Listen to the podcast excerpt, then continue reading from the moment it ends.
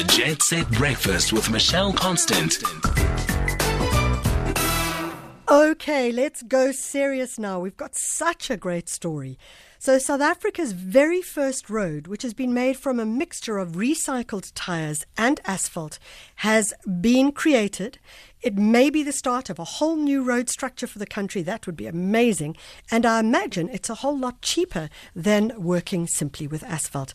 On the line with us, we have Saied Solomons, who is the CEO, CEO of SABITA, the Southern African Bitumen Association. Saied, thank you so much for joining us. It's a pleasure. Good morning, listening. Good morning, Michelle. This is such a fascinating story when it comes to science and uh, industrial research for sure. Talk to us about the difference between an asphalt road and one which is made up with a mixture of asphalt and recycled tires. What is the process difference? Well, um, asphalt, um, which a lot of people know as tar, is really made out of, of bitumen and a mixture of, um, call it sand, fillers, and, and aggregates. and um, bitumen rubber uh, is a an addition of crumbed rubber tires in the mix. Um, and so it is used tires which are shredded and then and it's then crumbed um, to a size of around two millimeters. And these crumbs are then infused in hard bitumen for it to form a, a, a, what we call a bitumen rubber binder.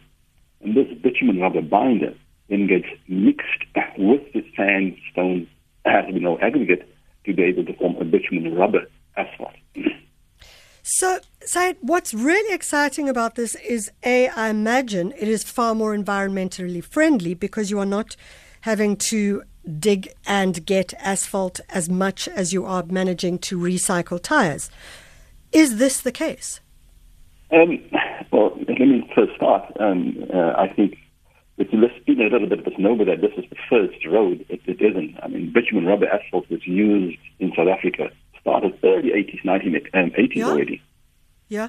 Um, this is. I, will talk about this particular product a bit later but um, for example, the road from Cape Town to um, to Somerset West, um, the N2, uh, yeah. used to be concrete, and, and it was resurfaced with uh, bitumen rubber asphalt in the early 1980s. And most of that is still there today. It's still being being driven on. yeah. And so and so was the the, the Gauteng freeways, which were all concrete. And um, in 2009, just prior to the World Cup, resurfaced, and a lot of those freeways were resurfaced with bitumen rubber asphalt as well. It's got the advantage of of, of being um, uh, uh somewhat more durable and also it has got noise dampening uh, properties as well. So it's functional from, from both points of view.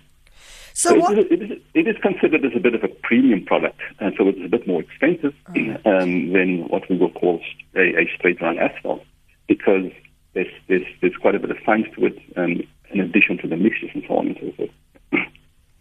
So, so Saied, what is the difference then between the ones that you've spoken about, the roads that you've spoken about around the country, okay. and this one that you're testing out, the 200 meters, I think it is in Roodepoort? That is, uh, yeah, that's leading to, uh, to, to the much asphalt plant in Roodepoort.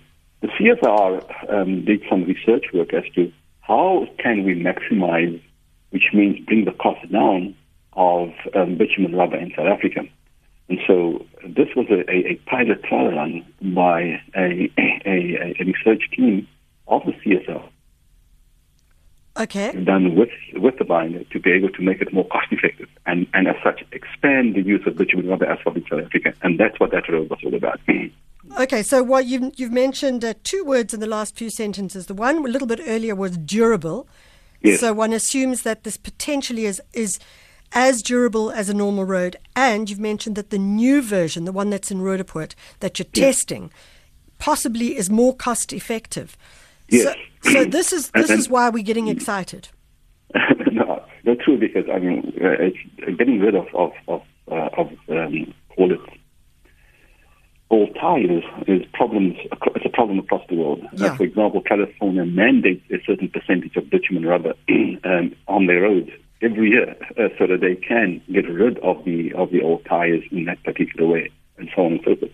We haven't quite reached that stage yet, but um, rubber in itself, if you can understand, just driving on the road itself, it, it is it is it is um, it's it's much more how would say um, flexible in its uh, in its um, in its leading in its dealing with with loads and um, call it more elastic if you will. So Yeah. it, it lasts much more, and that's where the durable properties durability properties come from.